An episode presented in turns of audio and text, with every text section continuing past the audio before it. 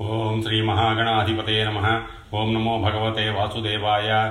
ఓం శ్రీమాత్రే నమ. ఓం శ్రీ గురుభ్యో నమ. శ్రీదేవి భాగవతం అరవై ఆరవ భాగం. హరిశ్చంద్రుడికి పరీక్షలు. ఒకనాడు హరిశ్చంద్రుడు వేటకి వెళ్ళాడు. నట్టడవిలో ఒక సుందరాంగి కనిపించింది. ఎందుకో ఏడుస్తూ నిలబడింది. మహారాజు కరుణాపరుడై ప్రశ్నించాడు. పద్మపత్ర విశాలాక్షి ఎందుకు విలపిస్తున్నావు? ఎవరు నిన్ను హింసించారు? నువ్వు ఎవరు? ఈ నిజ అరణ్యంలో ఒంటరిగా ఎందుకున్నావు? నీ భర్త ఎవరు? తల్లిదండ్రులెవరు? నా రాజ్యంలో రాక్షసుడు కూడా పరాంగణను పీడించడానికి వీలు లేదు. నిన్ను బాధిస్తున్నవాడెవరో చెప్పు. వాడిని ఇప్పుడే సంహరిస్తాను. కృసోదరి పెదవి విప్పి మాట్లాడు. దుఃఖ కారణం తెలియజేయి. నా రాజ్యంలో పాపాత్ముడు ఉండడానికి వీలు లేదు. శిక్షిస్తాను. దుఃఖం దిగమింగి సమాధానం చెప్పు అని ప్రశ్నల వర్షం కురిపించాడు. ఆ సుందరాంగి కళ్ళు తుడుచుకుంది. మెల్లగా ముఖం పైకెత్తింది. బదులు పలికింది మహారాజా విశ్వామిత్రుడు నన్ను బాధిస్తున్నాడు. నన్ను కోరి ఘోర తపస్సు చేస్తున్నాడు. ఇది నీ రాజ్యంలోనే జరుగుతోంది. తన్వి భయపడకు ఊరడిల్లు విశ్వామిత్రుణ్ణి వారిస్తాను అని ఆవిడను ఓదార్చి హరిశ్చంద్రుడు విశ్వామిత్రుడి దగ్గరకు వచ్చాడు. నమస్కరించాడు. స్వామి ఏమిటి ఈ తపస్సు? శరీరాన్ని ఎందుకిలా కృషింపజేసుకుంటున్నారు? నిజం చెప్పండి. ఏది కోరి ఈ దీక్ష? స్వీకరించారు. మీ కోరిక ఏమిటో చెబితే నేను తీరుస్తాను. ఇప్పటికి చేసిన తపస్సు చాలు. ఇక లేవండి. నా రాజ్యంలో దారుణాలు జరగడానికి వీలు లేదు. లోక పీడాకరమైన తపస్సులు ఎవరూ చెయ్యడానికి అనుమతించను అని చెప్పి హరిశ్చంద్రుడు విశ్వామిత్రుడి తపస్సును వారించాడు.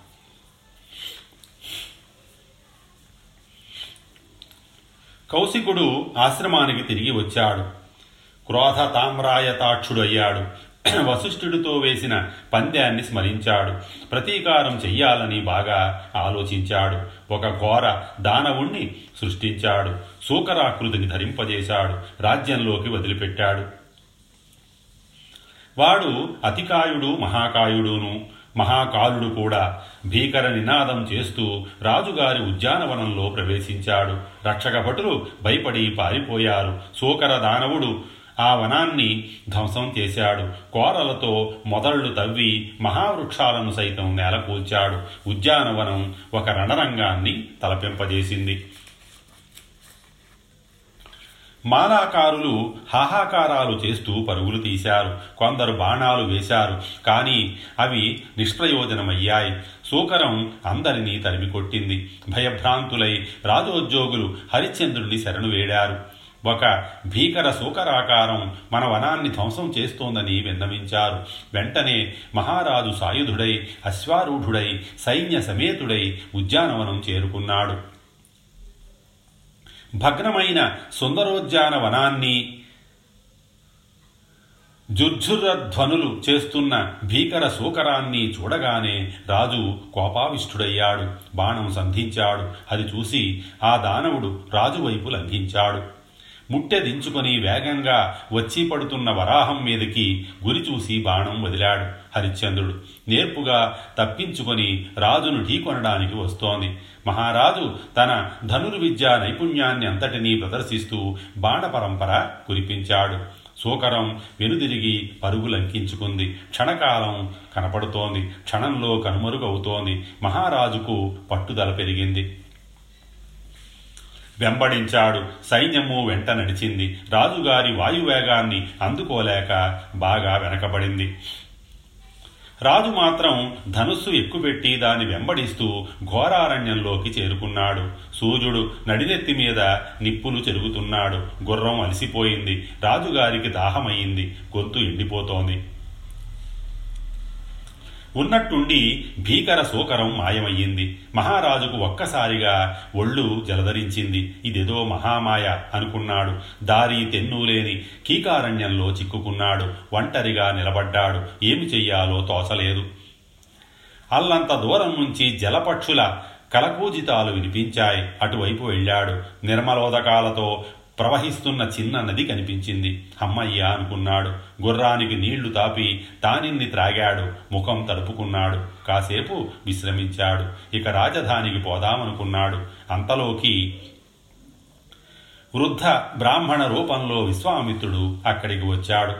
హరిశ్చంద్రుడు సవినయంగా నమస్కరించాడు. విప్రుడు ఆశీర్వదించాడు. మహారాజా నీకు స్వస్తి ఎగుగాక ఈ అరణ్యంలోకి ఒంటరిగా ఎందుకు వచ్చినట్టో నిజం చెప్పు అని ప్రశ్నించాడు. బ్రాహ్మణోత్తమ ఒక మహాశోకరం మా రాజధానికి వచ్చి ఉద్యానవనాన్ని ధ్వంసం చేసింది. దాన్ని తరుముకుంటూ వచ్చాను. ఉన్నట్టుండి అది కనుమరుగయ్యింది. అంతా మాయగా ఉంది. నా సైన్యం వెనక ఎక్కడో చిక్కుపడింది. దాహం వేసి ఈ నది దగ్గరికి వచ్చాను. ఈ అడవిలోంచి బయటపడే దారి తెలియడం లేదు. ఎటు వెళ్ళాలా అని ఆలోచిస్తూ నిలబడ్డాను.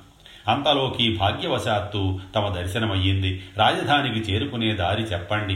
నేను హరిశ్చంద్రుణ్ణి అయోధ్యాధిపతిని రాజసూయం చేసిన వాడిని విప్రులకు విద్వాంసులకు వాంఛితార్థాలు తీర్చిన వాడిని మీరు కూడా ఏదైనా యజ్ఞం చేసుకోదలుచుకుంటే పుష్కలంగా ధనం ఇస్తాను. ఒకసారి మా అయోధ్యకు దయచేయండి.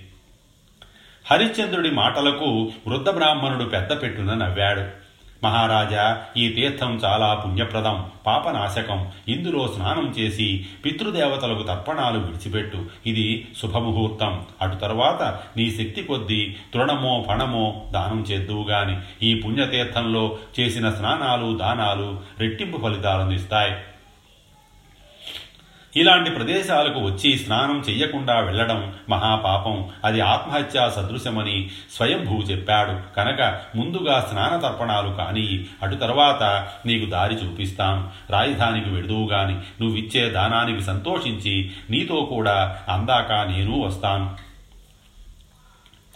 హరిశ్చంద్రుడు రాజవేషం తొలగించుకొని స్నానోచితంగా నదిలోకి దిగాడు. మూడు మునకలు వేశాడు. నదిలోనే నిలబడి పితృదేవతలకు తర్పణాలు విడిచిపెట్టాడు. బ్రాహ్మణుడి దగ్గరికి వచ్చి స్వామి దానం చెయ్యాలనుకుంటున్నాను. నీకు ఏది కావాలో కోరుకో. ఆవుల నేల బంగారమా ఏనుగుల రథాల అశ్వాల ఏదైనా సరే కోరుకో. కోరుకున్నంత ఇస్తాను నా దృష్టిలో ఇవ్వకూడనిదంటూ ఏదీ లేదు. ఇది నా వ్రతం. రాజసూయంలో మునీశ్వరుల సమక్షంలో చేపట్టాను. ఈ పుణ్యతీర్థము నువ్వు అదృష్టవశాత్తు ఇక్కడ లభించారు. మగమాట పడక కావలసింది ఏదో కోరి నన్ను చరితార్థుణ్ణి చెయ్యి అని అభ్యర్థించాడు. రాజన్ నీ కీర్తిని గురించి చాలా కాలం క్రితమే విన్నాను. నిన్ను మించిన దాత లేడని వశిష్ఠుల వారు చెప్పారు. హరిశ్చంద్రో నృపశ్రేష్ఠ సూర్యవంశే మహీపతి. తాదృశో నృపతిర్ధాత నభూతో న భవిష్యతి అన్నారాయన మహాదాతగా అంతటి కీర్తి ప్రతిష్టలు గడించుకున్న త్రిశంకు తనయుడవు నువ్వు. నేను అడగవలసిందే నువ్వు ఇవ్వవలసిందే. పైగా కోరుకొమ్మంటున్నావు. సరే అయితే అడుగుతున్నాను విను. హరిశ్చంద్ర నేను పుత్రుడికి వివాహం తలపెట్టాను. అందుకోసం ధనం కావాలి. విప్రవర్య సంశయించకుండా అడుగు. పుత్రుడి వివాహం చెయ్యి. అందుకు అవసరమైన ధనమంతా నేనే ఇస్తాను. ఇది నా ప్రతిజ్ఞ.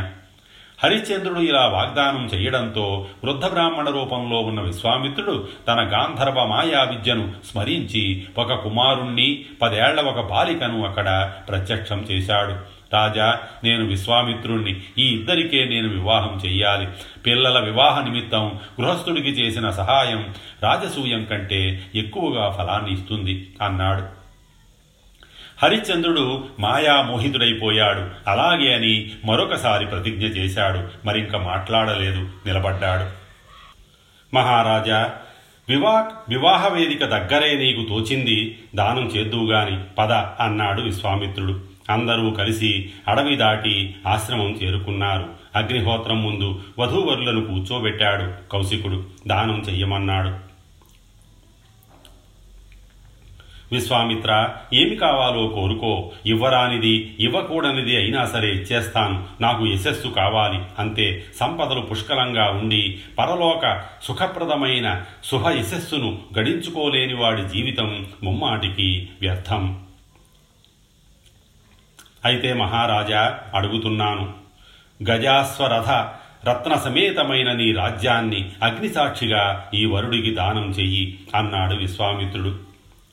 మాయా సమ్మోహితుడైన హరిశ్చంద్రుడు వెనక ముందు ఆలోచించకుండా ఇచ్చివేశాను అన్నాడు. స్వీకరించాను అన్నాడు విశ్వామిత్రుడు. దానయోగ్యమైన దక్షిణను కూడా ఇవ్వాలి. దక్షిణారహితమైన దానం నిష్ఫలమంటారు. అంచేత దానఫలం కోసం దక్షిణ కూడా ఇయ్యి అని రొక్కించాడు.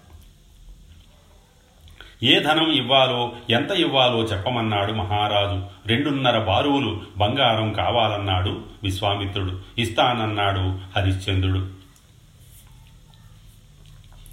అడవిలో ఎక్కడో చిక్కుబడిపోయిన సైన్యం మహారాజును వెతుక్కుంటూ అక్కడికి వచ్చింది. రాజును స్థుతించింది హరిశ్చంద్రుడిలో ఉలుకు పలుకు లేదు. ముఖమంతా చింత వ్యాకులితమై కనిపిస్తోంది. నిశ్శబ్దంగా సైన్యంతో కలిసి రాజధానికి చేరుకున్నాడు. సరాసరి అంతఃపురంలో ప్రవేశించాడు.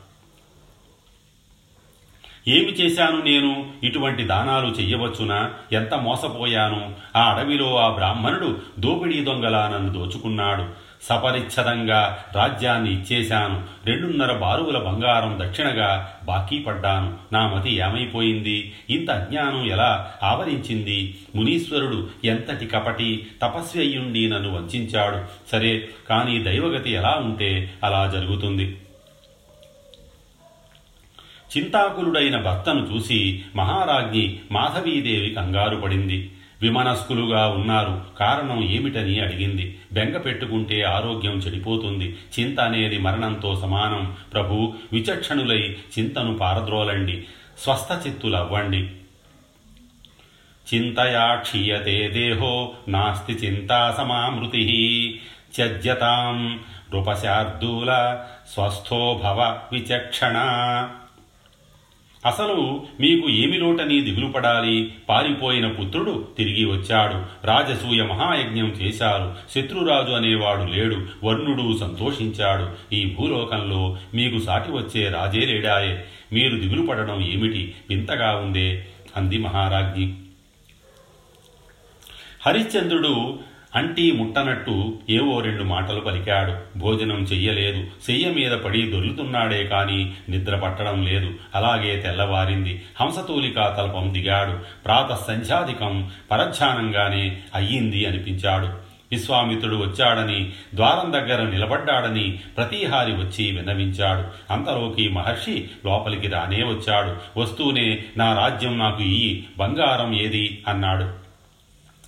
స్వామి ఈ రాజ్యం తమరిదే. నేను విడిచిపెట్టి ఈరోజే వెళ్ళిపోతాను. ఇంతలోకే కంగారు పడకండి. ధనాగారంతో సహా దానం చేశాను. కనుక ఇక్కడి బంగారం నేను ముట్టుకోకూడదు. దక్షిణగా ఇస్తానన్న రెండున్నర బారువుల బంగారాన్ని మాత్రం ప్రస్తుతం ఇవ్వలేను. కాలం కలిసి వచ్చి మళ్ళీ నాకు ధనయోగం పడితే అప్పుడు తప్పక చెల్లిస్తాను. అందాక ఓపిక పట్టండి. దాన సాఫల్యం కోసం ఇవ్వాల్సిన దక్షిణయే కదా ఇది.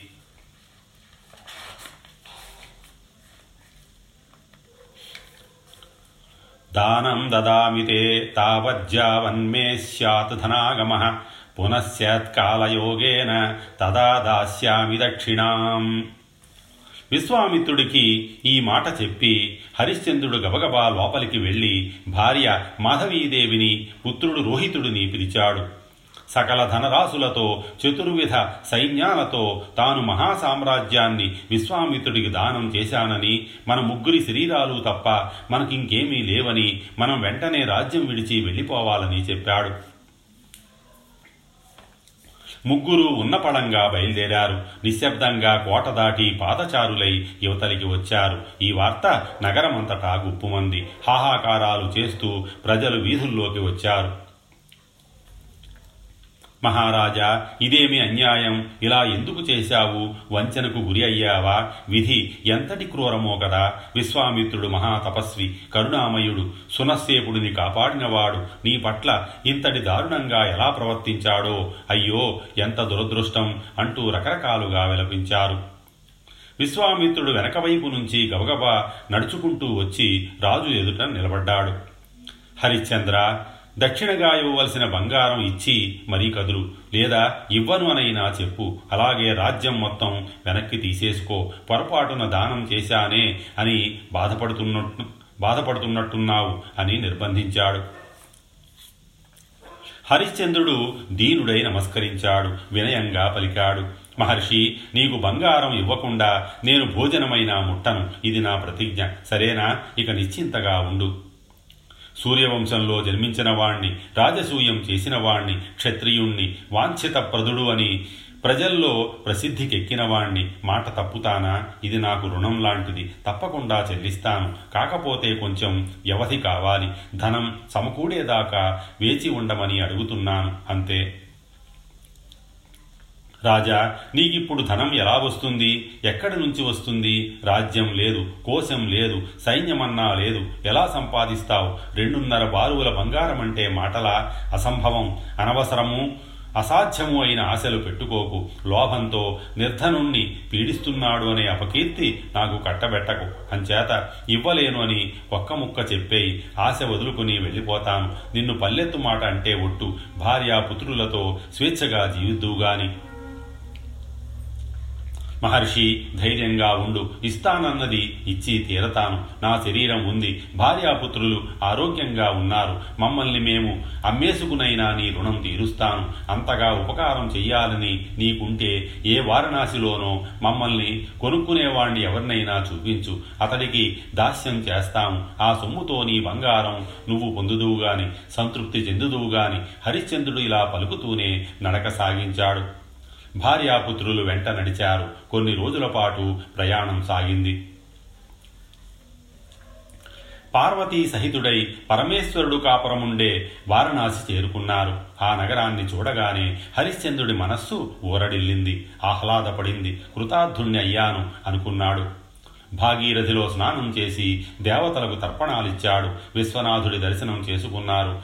ఇది మానవుల కోసం మానవులు నిర్మించింది కాదు పరమేశ్వరుడి సొత్తు అనుకుంటూ నగర సౌందర్యాన్ని చూస్తూ పురప్రవేశం చేశాడు. విశ్వామిత్రుడు ఎదురుపడ్డాడు. దక్షిణ మాట ఏమిటి అన్నాడు. హరిశ్చంద్రుడు వినయంగా నమస్కరించాడు. మహానుభావ ఇదిగో నేనున్నాను. ఇదిగో నా కుమారుడు నా భార్య. ఎవరిని కావాలంటే వారిని స్వీకరించు. దాస్యం చేయించుకో. సరిపోదనుకుంటే ముగ్గురు నీ తీసేసుకో. ఇంతకన్నా ఇప్పటికీ నేను చేయగలిగిందేమీ లేదు అన్నాడు. హరిశ్చంద్ర అప్పుడే నెల గడిచిపోయింది. అలనాడు నాకిచ్చిన వాగ్దానాన్ని ఒకసారి గుర్తు తెచ్చుకో. నీకు శుభం కలగాలనే నా ఆకాంక్ష. మహర్షి అప్పుడే నెల అయిందా? తెలియనే లేదు సుమా. పోనీలే మరొక్క నెల ఓపిక పట్టు. సరే మరొక్క నెల గడువు ఇస్తున్నాను. అప్పుడు వస్తాను. ఇవ్వకపోయావో శపిస్తాను అనేసి విశ్వామిత్రుడు వెళ్ళిపోయాడు. హరిశ్చంద్రుడు తీవ్రంగా ఆలోచించాడు. ఎలా? ఈ అప్పు తీర్చడం ఎలా? ఏ మార్గము కనిపించడం లేదు. పోని ఆదుకుంటారంటే అంతటి సంపన్నులైన మిత్రులు ఏది? యాచనకు దిగుదామంటే ప్రతిగ్రహం పరమనీచం. అదీ కాక ధర్మశాస్త్రాలు క్షత్రియులకు చెప్పిన మూడు వృత్తులలోనూ అది లేదు. ప్రాణాలు వదిలేద్దామా అంటే అప్పు తీర్చలేదు గనక బ్రాహ్మణుడి సొమ్ము తిన్నవాణ్ణి అవుతాను. అది మహాపాపం. అధమాధమ జన్మ వస్తుంది. ఏ విషక్రిమిగానూ పుడతాను. లేదా భూతమో ప్రేతమో అవుతాను. అంచేత ఎలాగోలా అప్పు చెల్లించి కానీ చావడానికైనా వీలు లేదు. నన్ను నేను అమ్మేసుకోవడం ఒక్కటే దారి.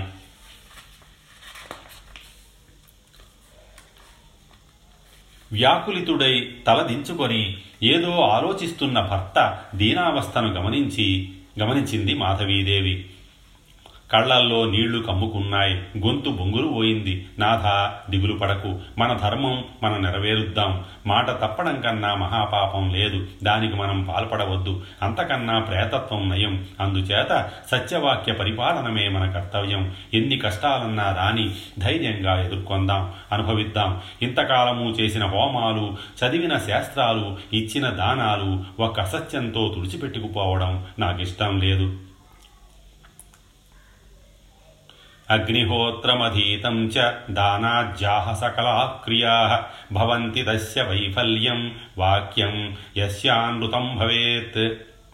ధర్మశాస్త్రాలు చెబుతున్నాయి సత్యమే తరణోపాయమని అసత్యమే పతనోపాయమని నూరు యజ్ఞాలు చేసిన రాజసూయమే నిర్వహించిన ఒక్క అనృతంతో స్వర్గం చేజారిపోతుందట. మనం అలా పోగొట్టుకోవద్దు అని ఖచ్చితంగా తన అభిప్రాయం చెప్పింది. దేవి నా మనసులో ఉన్న మాట చెప్పావు. సంతోషం. సత్యానికే కట్టుబడి ఉందాం. అయితే ఈ రుణం తీర్చే ఉపాయం ఏమిటి? నేనున్నాను. వంశవృద్ధికరుడైన రోహితుడున్నాడు. నువ్వు ఉన్నావు ఏం చేద్దాం? అది కూడా సలహా చెప్పు. ప్రభు పురుషుడికి పుత్రుడి కోసమే కదా భార్య? అది నీకు సిద్ధించింది. కనుక ఇక నన్ను అమ్మి. ఆ ధనంతో కౌశికుడు రుణం తీర్చు. హరిశ్చంద్రుడి నెత్తి మీద పిడుగుపడ్డట్టయింది తూలిపోయాడు దుఃఖం ఆపుకోలేకపోయాడు. ప్రియా ఎంత దారుణంగా మాట్లాడావు. నిన్ను నేను అమ్ముకోనా? నీ మందహాసాలు నీ మృదు భాషణలు అప్పుడే మర్చిపోయాననుకున్నావా? ఎంత కఠినంగా మాట్లాడావు. నీ నోటి నుంచి ఇలాంటి దుర్వాక్యం వినవలసి వచ్చినందుకు దుఃఖిస్తున్నాను అంటూ దుఃఖం ఆపులే ఆపుకోలేక మూర్చపోయాడు మాధవీదేవి గొల్లుమంది. అయ్యో మహారాజా ఎంత దుర్దశ వచ్చింది. బ్రాహ్మణులకు కోటాను కోట్లు దానం చేసిన మహీనాథుడవు వట్టి నేల మీద పొర్లవలసి వచ్చిందా? భగవాన్ నీకు ఏమి అపకారం చేశామని ఇన్ని కష్టాలు తెచ్చిపెట్టావు. ఇంద్రోపేంద్రులకు సాటి వచ్చే భూకాంతుణ్ణి ఈ దశకు తెచ్చావా? అయ్యయ్యో అంటూ తాను దుఃఖం తట్టుకోలేక మోచ్చబోయింది ఏమి జరుగుతోందో ఎందుకు జరుగుతోందో తెలియక రోహితుడు తల్లిదండ్రుల మీద పడి ఆకలితో కొట్టుకుంటున్న పసిబిడ్డలాగా రోధించాడు. అమ్మా నాన్న అంటూ కుదిపి కుదిపి విలపించాడు. అమ్మా అన్నం పెట్టు ఆకలేస్తోంది నాలుగు ఎండిపోతోందంటూ తల్లడిల్లాడు. అంతలోకి యమధర్మరాజులాగా విశ్వామిత్రుడు వచ్చి పడ్డాడు. నీళ్ళు చల్లి హరిశ్చంద్రుణ్ణి మూర్ఛదేర్చాడు. లే లే నా దక్షిణ నాకు ఈ అప్పు తీర్చకపోతే ఇలాగే ఉంటుంది. రోజు రోజుకి దుఃఖం పెరుగుతుంది అన్నాడు.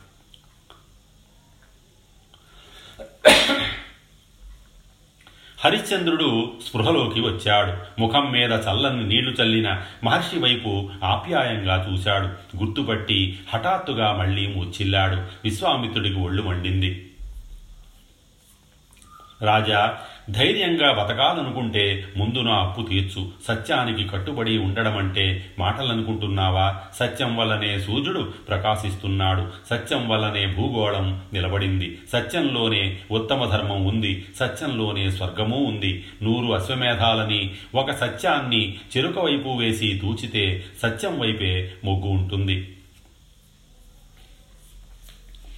సత్యే రతపతి ప్రతపతి సత్యే తిష్టతి మేదిని సత్యే ప్రోక్త పరోధర్మ స్వర్గసత్యే ప్రతిష్ఠిత అశ్వమేధ సహస్రం తు సత్యం చ తులయా ధృతం అశ్వమేధ సహస్రాబ్ది సత్యమేకం విశిష్యతే అయినా ఈ ప్రసంగాలతో నాకేమి పని? సూర్యుడు అస్తమించేలోగా నా దక్షిణ నాకివ్వకపోయావో శపించానన్నమాటే అని బెదిరించి వెళ్ళిపోయాడు.